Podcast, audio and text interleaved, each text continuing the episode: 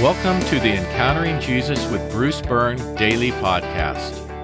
If you're new here, the material presented in these podcasts is developed over time, so it's important to listen to them in the sequence in which they were created. Be sure to start with week 1, day 1. Today is Wednesday, week 14, day 3. We start, as is our custom, with the pre flight checklist. Take a moment to ask for God's blessing and protection, assert spiritual authority, ask for forgiveness, and extend forgiveness to others. Today's podcast is titled Jesus Defines His Mission, Part 3, and our Bible reading is from the sixth chapter of John. This is Jesus speaking For I have come down from heaven not to do my own will, but the will of the one who sent me the eternal Son of God came down from heaven, not to do his own will, but to do the will of the Father who sent him. This is incredibly good news because it means that everything Jesus does reveals the Father's heart. More than that, because everything Jesus does is empowered by the Holy Spirit, it means that everything Jesus does reveals the heart of the triune God. When we see Jesus' compassion, for example, we need not ask, but does the Father have compassion? When Jesus teaches us how freely he offers forgiveness, we don't need to wonder if the Father is also eager to forgive. In Jesus, in both his words and deeds, we see the fullness of God's will and heart on display.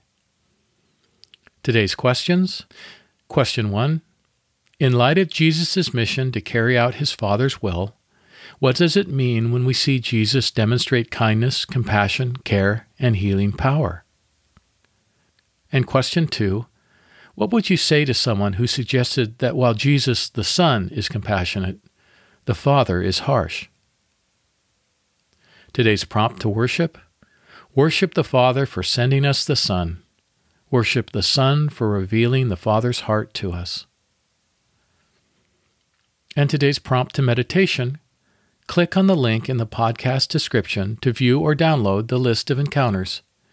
Make a pass or two through an encounter or two at various points in your day. Remind yourself of the one who perfectly revealed his Father to us. Our concluding prayer Jesus, you so perfectly revealed your Father to us. Help us to love your Father as much as we ought.